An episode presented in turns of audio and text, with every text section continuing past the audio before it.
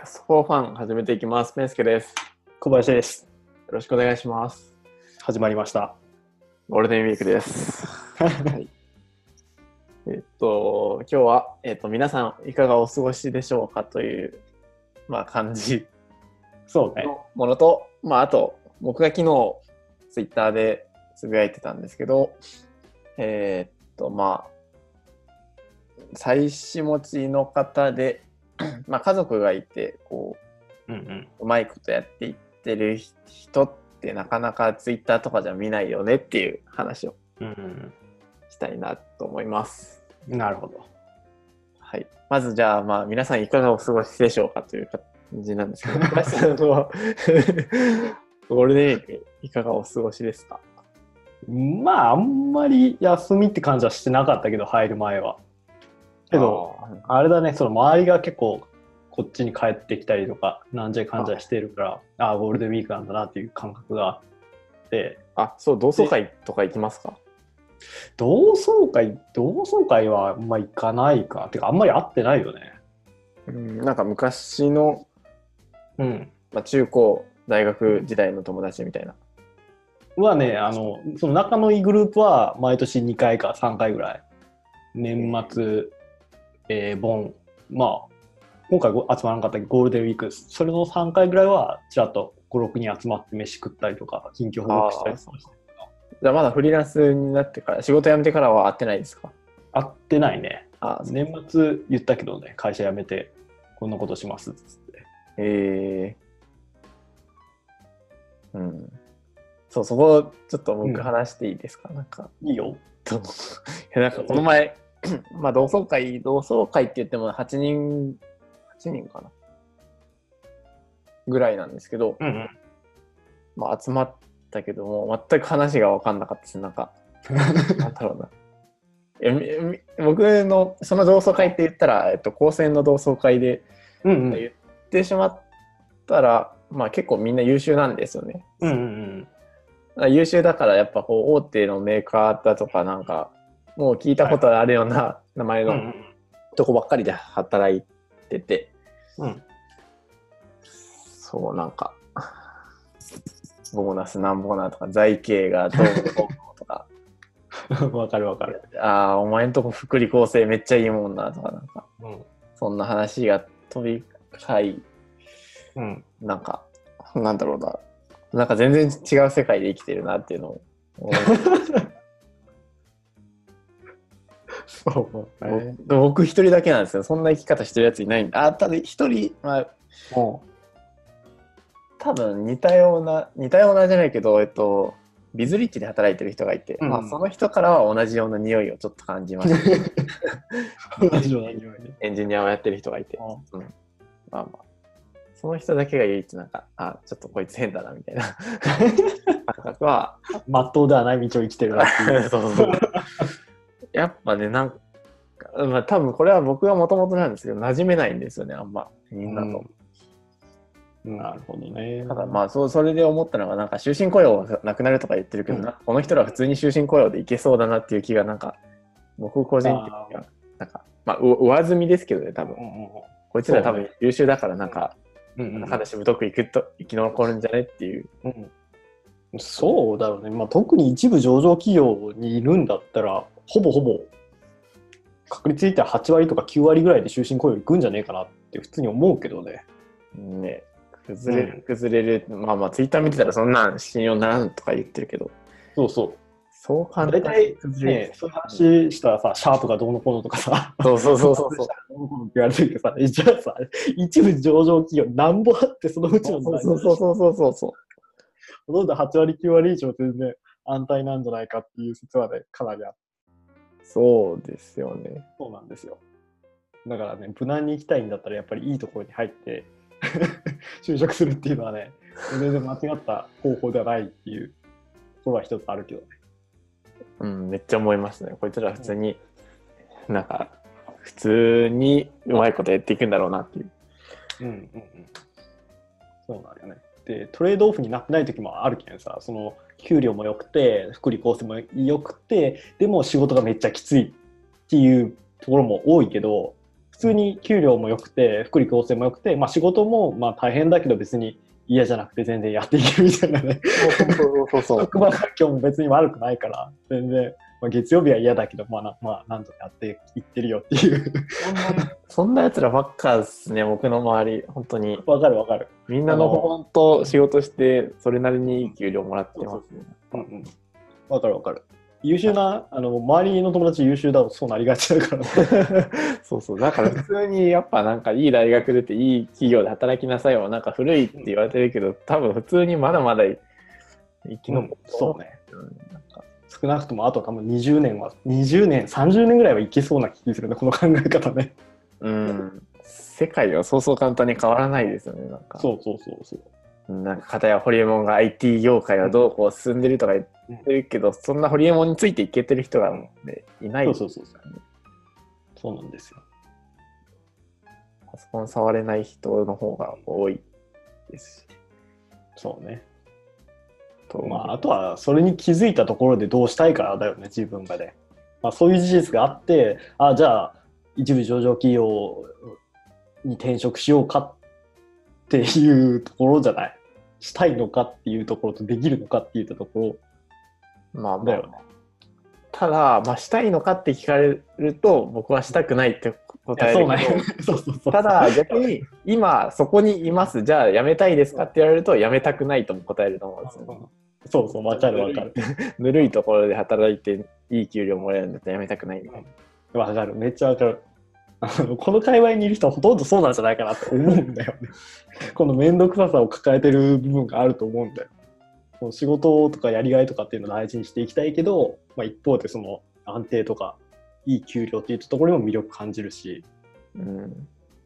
そうだそうなると絶対フリーランスとか辞めた方がいい。そうそうそうそう。かなりね、かけてるものが大きすぎる。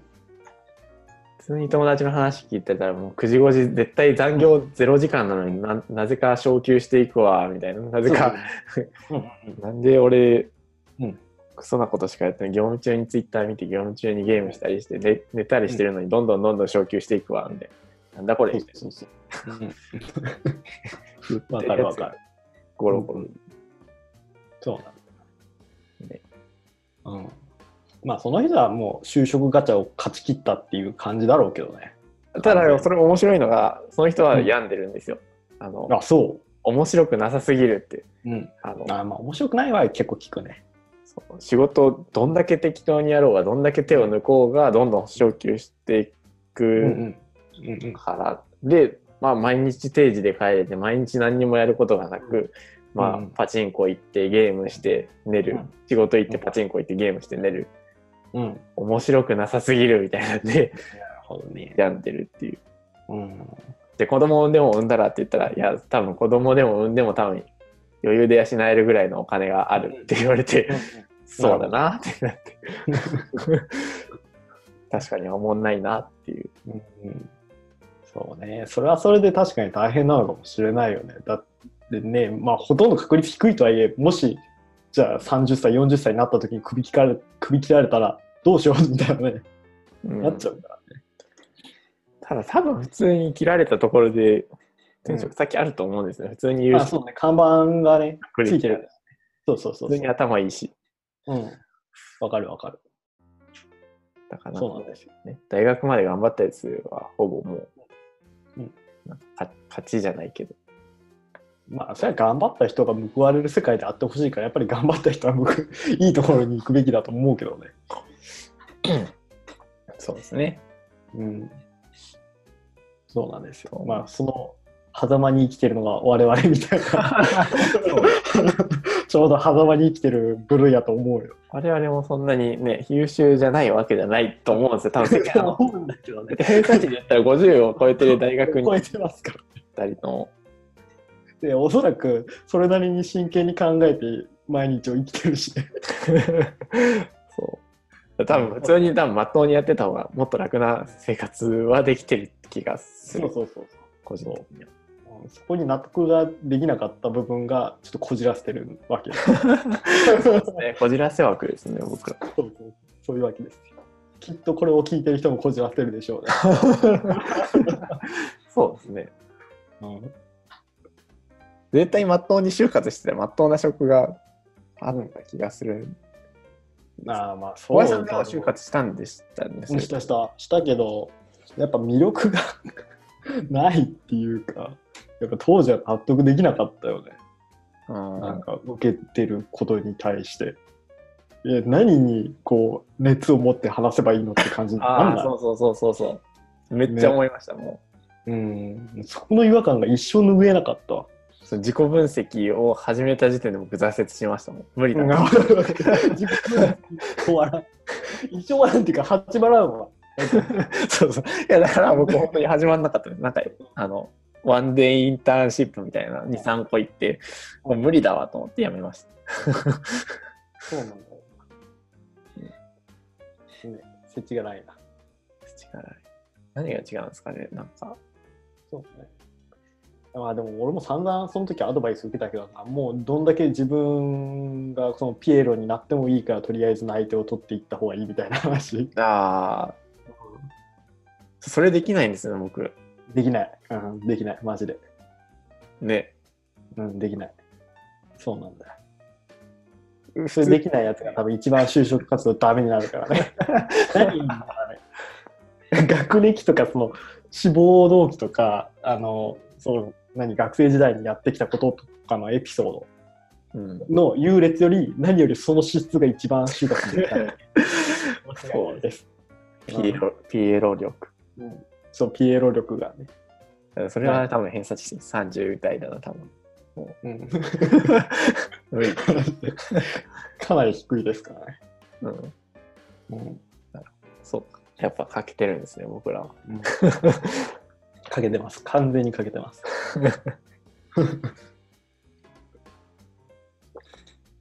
そう。だから、まあ、ゴールデンウィークどうですかっていう話はやっぱ、なんかどうでもいい話に落ち着きそう。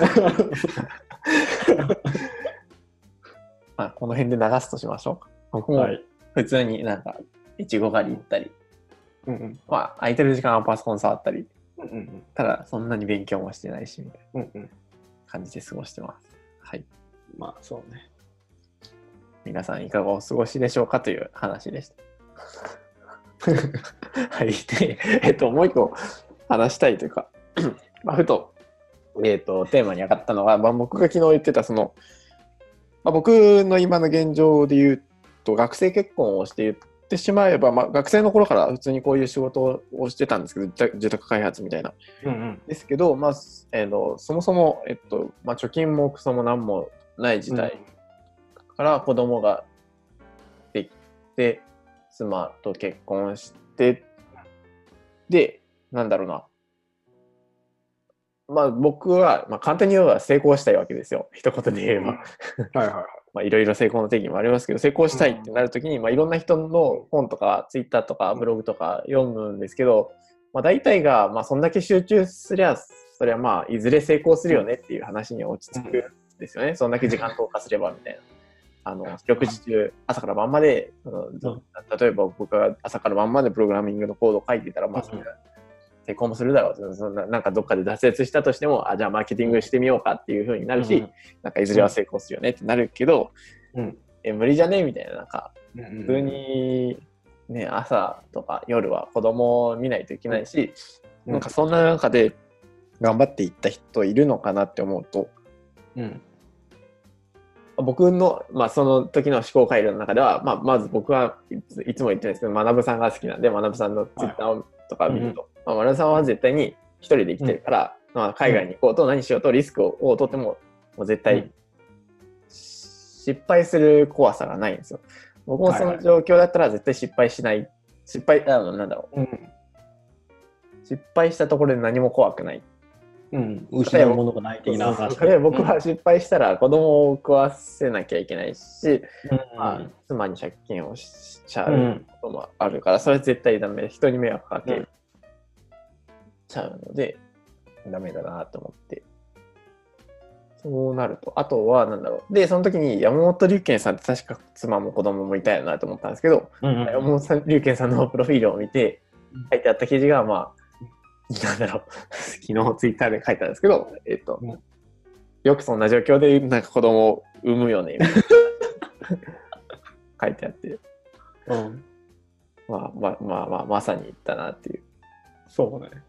いや、言ってることはわかるし、おおむねなんか正しそうに聞こえるけどさ、おめえそれ言っちゃおしまいだろっていう。うん、ねえ。そうそう論理的にはすごい全部正しいと思うんですよね。うん。けどなんかね、うん。うーん、みたいな、そうでもないんだよ、みたいうん。そうそうそう。いや、今日朝、そのツイッターをチェックして、その記事も読んだらさ、なんとも言えない憎悪が湧いてきたもんね、俺の中で。いや俺も子供いないからそっち寄りなんだけどさ、状況的には。それでもなんか憎悪が湧いてきたね。な。えー、みたいなこと書いてあるじゃん。え、当たり前だろみたいなこと書いてあるじゃん。なんか、ね。はいその子育てがめっちゃ大変なのに、ね、お金もない時間もないで、そりゃね、そこだけなぜか人はみんなリスク無視して子供作っちゃうから、うまくいかない、当たり前じゃんみたいな。バカじゃねえのみたいな、それぐらいまで書いてあったよね。そうそうそうそうそうそう。ね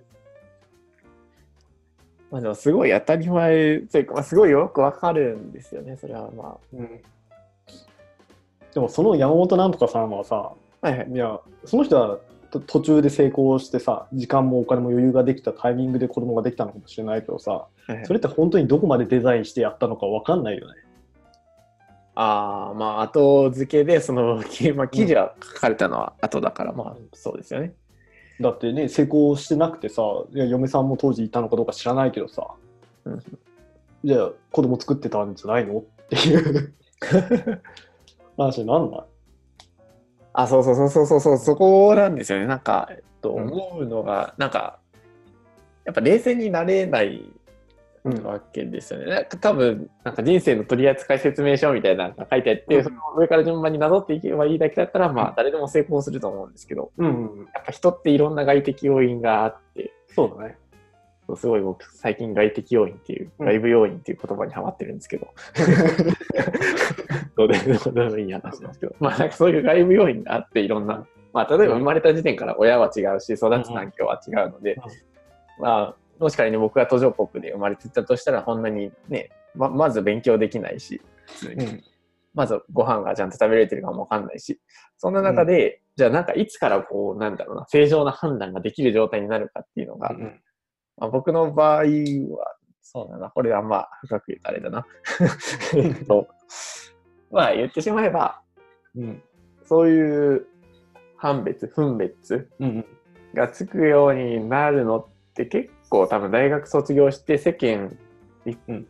を周りが見えるようになってからだと思うんですよ。25とかうん。30になるぐらいうんやると、ああ、そうそう、こういうことは良くない、こういうことはおかしいとか。うんうんじゃあなんかそれまでに子供ができちゃうと、うんじゃあもう失敗なみたいな。いやそうそうそうそう、ね、そこに違和感出るよね。どう見てもね。その理論もね。うんで、あとさ、もう統計的に見たら圧倒的に子供を人類は産んできてるのにさ、その理論通用しなくないっていう冷静に考えて、なんかその人は、いや、ね、近現代に生きてるんだから DNA レベルでそうなってるっていうのはなしねみたいな、そんなバカみたいなこと言わないでねみたいなこと書いてあったけどさ。あーそう、でも、あ、そうそうそう。あれですよね。えーうん子孫を残すためにうん生きてるみたいな、そんな戦前みたいな話をするなみたいな。そうそうそう。書いてあったけど、でも実際さ、子供を産もうと思ったらさ、ね、女性の年齢も絡んでくる話にもなってくるしさ、うんね、成功するまで待って子供を産むっていうことが物理的に可能かどうかって言われたら微妙な話じゃん。それこそ30手前で成功する確率なんてとっても低いのにさ、じゃあその、あ ね、成功するまで待って子供を産めっていうのがさ、どうなのっていう。そうなんですよね。しかも、じゃあね、子供が産める成功ってなんだよっていう話にもなってくるしな、ああ 思いません。まあ、めうーんと、どうなんだろうな。いやそれ年収の話なのっていうところになってくるよね。あ、でもやっぱある程度はありますよね。やっぱ貯金とうん働き方と、うん。まあ、それこそまあ9時5時定時で残業ゼロとかだったら、まあまあ全然、あの、勤務してても大丈夫ですけど。うん。とはいえ多分そのボーダーライン、まあぼんやりとしたボーダーラインに達してないのに子供を産む人がいっぱいいるっていう。そうだよね。子供を産むから転職しますなんて聞いたことないしな。うん。残業がないところに転職しよう。子供を子供を産みたいからっていう人も聞いたことないけど、特に20代で。そうで、ちょ、なんか、えっと、面白いデータじゃないけど、統計みたいなのをなんか本で読んだことがあって、これ、まあ、その、まあ言ってしまえば頭の悪い人ほどうん、子供を産む年齢は早いらしいんですよね。ああ、そうだね。そう。だから、なんだろうな。まあ、言ってしまえば僕は言ったら頭の悪い人の部類に入るわけですよ。いや、その統計にのっとったらっていう話ね。だったら。そう、まあ、それで言うと、だから、なんだろうな。うん。なんかね、そこ、でも、そこは、まあ確かにどうしようもないっちゃどうしようもないんですけど、なんか救済したいなっていう、なんだろうな。それはまあ、僕が30、40になって貯金もあるところから、子供を作ったら余裕で、まあ、養えるけど、うん。でも、なんだろう。人生ってそんなもんじゃないし、なんかこう、早めに子供でも、なんかこう、うんうん。生きていく道みたいなものを、あってもいいんじゃないかな。せなんか成功する道じゃないけど、っうん。ていうのを模索しているんですよね、今。なるほどね。まあ、ほん完全に成功の定義の話になってくるよね。いや、成功が幸せであるんだったらさ、多分はいそんな人いくらでもいると思うよ。早めに結婚してさ、早めに子供でさ、いや、年収だけで言ったら裕福じゃないかもしれないけどさ、それこそこじらせてるさ、30手前の人間よりかさ、ずっとずっと豊かに生きてる人間ってなんぼでもおると思うし、大変だと思うけどね。みんながみんなね、早く産んでお金もなくて時間がなくて、でも子供を産んだから不幸になってるっていう感じもしないけどな。そうだな、僕、そうだな。まあ、その幸せの定義とか成功の定義とかにもよるんですけど、まあ、じゃあ僕が仮に言うならば、えっと、うんなんだろう。まあ、お金がないことによってイライラすることがないっていうと、なんだろうな。何かやりたいことがあった時にスパッ、ざ、なんだろうな。はいはいお金を出してあげられるみたいな。うんふうなことで、なんだろうな。それぐらいかな。だからうんなんだろう。今僕、そうだな。あとできるならば、こう、やっぱ男だけが働く、なんだろう、まあ別にあの働かなくてもいいけど、うん。働いてる状態だったらいいんですけど、うん。まあ共働きはやっぱ普通に無理というか、うん。普通に子育て死ぬほどしんどいんで、うんうんやっぱ妻が働く時間はできるならば3時間とか4時間、はいはいはい。午前中だけとかにうんしたいですよね。それぐらい、えっと、うん男の方で稼ぐうんうんうんぐらいかな、成功。ぐらいかな。そう、やっぱお金、あの、何がストレスって、こう、やっぱ共働きだから、こう、うん明日も仕事があるんですよね。毎日毎日仕事があるんですよね。そうなった時に、やっぱイライラするんですよね。あ明日仕事なのに、子供が泣いて寝れないってなると。まあうんうん、イライラするし、まあ、それで言ったら産後うつとか、うつにもなるわけじゃないですか。でもただ、仮に働かなくても全然収入が立ってる状態だったら、そのストレスは回避できるみたいな。うんうんうんうんだからそういうストレスを回避するだけのうん。資金力、お金、収うん入うん。があることが成功だと僕は思ってるんですけど、僕はまだまだ足りてないなっていう。うん思ってますね。うんなるほどな。周りって俺どれぐらいいるかなそんな人。一人。うんどうなんだろうね。かなり少ないよね。そういう人ね。ほうん共働きでやっぱ実家に助けてもらってるって人が大半じゃないかなああ、はいはい。うんなるほど。実家ね、実家、まあまあまあ。何本ぐらいなんだろう。僕、うん今多分、毎月30万あったら多分普通に車も、車のローンも払えるし、うんうんまあ、ちょっとで外食しようが問題ないし、ぐらいなんですね、多分。まあ、切り詰めたら25万ぐらいかな。うんえっと、兵庫県に住んでいて、うんうん東京とかだったらもっと上がると思いますけど、うんだから、で、なおかつそれで子供の貯金ができてるかっていうと怪しいので、うんでこれ一回計算したことがあって、0歳からずっと3万ぐらい貯めてると、多分、大学ぐらいまで行かせてあげれるんですよ。た多分あそうなんだ。えわかんない。あのななんか僕の納得したのが、あ0歳から毎月3万円貯めればいいんだっていうのを見たことがあって、そうなると、まあ35万ぐらい一人で稼げると、まあ、別に妻が働かなくともいいけるんじゃないのかなっていうのはありますね。うん。なるほどね。12年収、年収400万超えるぐらい。あでもそれだと多分旅行とかもできないから、やっぱ年収多分もっと欲しいな。500ぐらい。うんうんうんまあそれだったらなんか 何とでもなるんじゃないかなって気するけどね。なんとかならないから。僕はなりそうな気がしてきた。あるんじゃない？それ多分あのめちゃめちゃ成功しなくても多分それなりに頑張ったらたどり着くような気がするけどね。あの同窓会、その高専の同窓会の人は年収400って超えるもんなんてきたら、うん、余裕で超えると思うってみんな言ってました、そういえば。そうそうそう。だって、俺、去年そんな話したとき、一番もらってるのが540、50万だったもんね。ああ、はいはいはい。うん。そういくつぐらい 28?28。あ、28。28うん。28僕まだ26ですからね。まあまあ多分28で500何本もらってたら26では400は余裕で超えてるでしょうけど。うん、あの、そう、ガバッと上がるタイプじゃなくて、多分、なんて言うんだろう。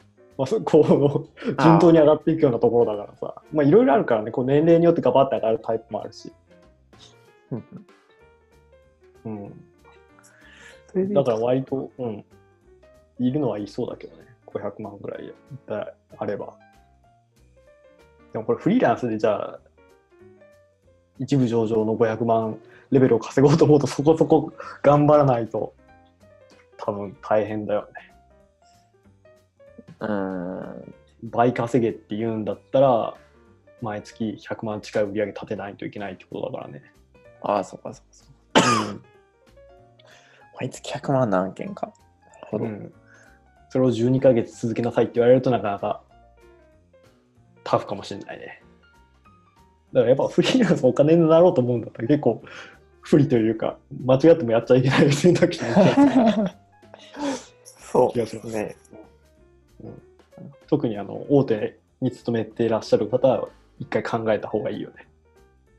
もう完全にもういや収入がもう400万で頭打ちなんですっていう人はチャレンジしてもいいかもしれないけど。うん。けど別に一部上場の大手それこそ SIR に勤めてますっていう人はよくよく考えてもらった方がいいと思いますけどね。それで言うと別にそんな僕悩まなくてもよかったのかな。なんか、悩んだもんね。悩まなくていい。と思ういけるかな。いや1000万欲しいとかそういう話だったらちょっとあれだけど、あ、ただ僕が思うのは800万欲しいんですよね。やっぱ、なんか、うん、幸せの限界効用、幸せっていうか、お金の収入の限界効用が800万って言われてるんで、うん、800万欲しいなと思って、うんそうですね。成功の定義をそっちに変えると、まだ足りないですね。うん。でもそれって2人で目指していけばいいんじゃないのって気するけどな。いやい今はさ仮にさ、うん2等分で400万ずつってなってて負担かけてるなと思ってもさまあ年が進むにつれてこう割合をこうねしてあげればいいんじゃないかなって気するけどね、うんまあ、年収が増えていく前提で話してるけどさ。はい。うんと思いますけどねそう思うとそんなに難しいラインじゃないと思うので、そうか。うんじゃあ案外人生はちょろいんですかね。あのだって周り見たらさほとんどの人が生きてるもん。いや、まあまあ、生きてるのは、まあそうなんですけど、まあ、生き生きていけって言われたら別に何歳で子供を産もうが生きていけるとは思う。うん。やっぱストレスをなくしていきたいんですよね。可能な限り。多分お金でストレスはなくせると思ってるんで、うん。ストレスをなくしていくために800万稼ぎたい。うん、今度インタビューしてみたいね、800万の人に。ああ、はあはあはあ。実際どうなんですかっつって。いや、でもそれ、人によってだいぶ変わりそうですよね。うん、多分足んないっていう人もいるだろうよね。うん。あと、金額で悩みはかあの消えないよっていう人もいそうーん、そうですよね。多分僕らみたいな人が800万持ったら多分余裕で生きていけるんですよね、多分なんかう。。そうそうそうそう。どっちかというと多分生活コスト低い方だから。うん。なんかね、うん。やっぱなんか、これなんか、えっとね、面白い YouTube を見たんですけど、うん。共感性がある人は凡人で、うん。えーっと、なんだったかな、もう一個忘れたの。天才、なんだろうな。サイコパスみたいな人は天才で、なんかもう一個あったんですよね。あ天才と凡人と秀才みたいな。うんうん。で、なんか、そうだな。やっぱ全部一緒の人、全部できる人はいないというか、その山本龍拳さんみたいな人ってやっぱサイコパスなわけで、だんだんだん。大変失礼だけどね。俺が言う忘れたけど。なんだ言ったらそこにうーんともなんとも思わないわけじゃないですか。そのまあまあ、そうね。僕らはうーんって思うわけじゃないですか。うんうん言ったら共感性の高い凡人なんですよね。はいはい。その、だから、なんだろうな。どっかでやっぱサイコパスになって、うんあ凡人の人もこう、上を目指す時期がないとダメなのかなっていう、なんか、なるほど。なんか切り分けじゃないけど、多分やっぱ、うん、成功してる人ってサイコパスだと思うんですよ、普通に。だからこそ子供を産んでる人が少ないと思うんですよね。なんかあ言ったら結婚とかするとだるいわけじゃないですか。あ。その人に気持ちを合わせないといけないけど、こんなん無理なんですよね、うんそういう人たちにとって。自分が正しいと思ってることを絶対にやる。うん仕事をどんなんかどんどんどんどん良くしていきたいから仕事をやるし、人との付き合いなんてめんどくさいから全部バッサリ切るしみたいな。そういうことができる人は余裕で普通に年収800万とか余裕で年収1000万余裕でたどり着けるしみたいな。方や、まあ、共感性のある人はなんかそうこう言っても付き合いだってあるしみたいな。そうこう言ってもなんかこうね妻をこう幸せにしてあげたいしみたいなのを考えてると、なんかこうね。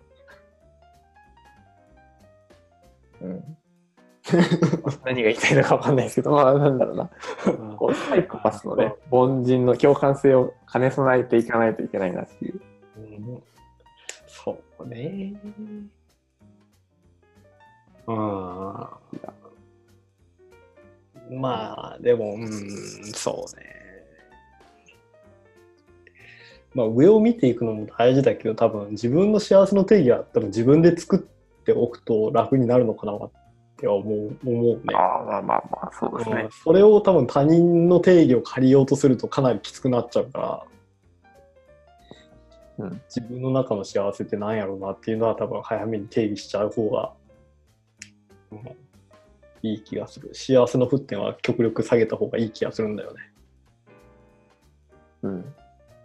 うん。それであれですよね。そっから、じゃあこういう状態が幸せだってなって、足りてないところがあったら、そこに向かって、多分。そうそうそうそう。ねもっと良くしようとかでいいわけやんか。それは別にいいからさ。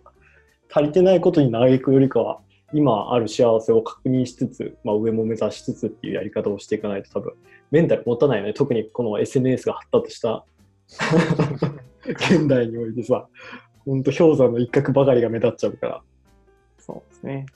うんそうですね。終身雇用はなくならないですよ、皆さん。うん僕はそう思います。僕もそう思いますはい。絶対みんなのんきに9時5時でやがって、普通にうん今まで通りの人生を歩むと思います。そうね少なくとも僕らの世代は逃げ切れる全然逃げ切れる範囲やと思う。余裕ですよね。余裕で逃げ切れると思います。ただまあこれを言っちゃうとあれだけど、それは多分、あのうん、ちゃんと小中高、まあうん中高大学で勉強を頑張った人に限るっていうのは、まあ付け加あ、え。かもしれない。うん。ちょっと偏差値50満たない人にはちょっとうん、それはもう、そもそも多分元から終身雇用もクソもないというか、うんうん そこは頑張ってほしいうん。かな。まあ多分これ聞いてる人にも別に今からじゃあ勉強頑張るかってはなる人いないと思うけどね、学生は そうですね。はい、そんな感じですかね。うんなんという話でしょう、今日は。いや、僕が一番伝えたいのは、終身雇用はなくならないということです。そ 違うけど通にう。まあちょっと意見を聞きたいね。ああ、年収800万円プレイヤーうん。ゲスト、うん。お願いします。そうね。あと、子持ちで、なんか頑張ってるよっていう人。いや、そう800万全然幸せだよっていう人とか、いや、わかるわかるっつって、お金ないと話にならないよねっていう人とかね。そう、僕、はいねうんそうね、僕はお金ないと話にならんよねと思うタイプ、うんうん聞きたい。ツイッターが悪いよ。昔の人だってそこと比べてるとは思えないもん。絶対自分の半径1キロとか3キロ圏内の人しか見ないと思うからさ。ああ。うん。少なくともね。と、環境を変えるのが一番いいですよね。ああ、なるほどね。昔の人も半径1キロ以内にね、優秀な人もボコボコいたら、それはね一人だけいやそうねね。そこと比べてどうかっていう話はするだろうけどね。移動しないといけない。うん。それ、ちょっと話膨らますとあれだけど、それで言うと、フィリピンに僕3ヶ月ぐらいいたんですけど、その時なんか、ああ、日本ってめっちゃ幸せだなとは思いましたよ。なんか、うん。もうねね、そういうことだよ。そういうことですよ。言ったが悪い。うんですね。はい、うん以上です。マジで意見聞きたい。ぜひ、ハッシュタグでつぶやいてください。すぐインタビューしに行きます。はい、すぐかな、本当に。何も、通知も何もしてないけど、なんか、イフトとかやった方がいいんじゃない？はい。はい。週1回ぐらいは確認します。はい。ではでは、そんなところで終わりにします。はい。お疲れ様でした。お疲れ様でした。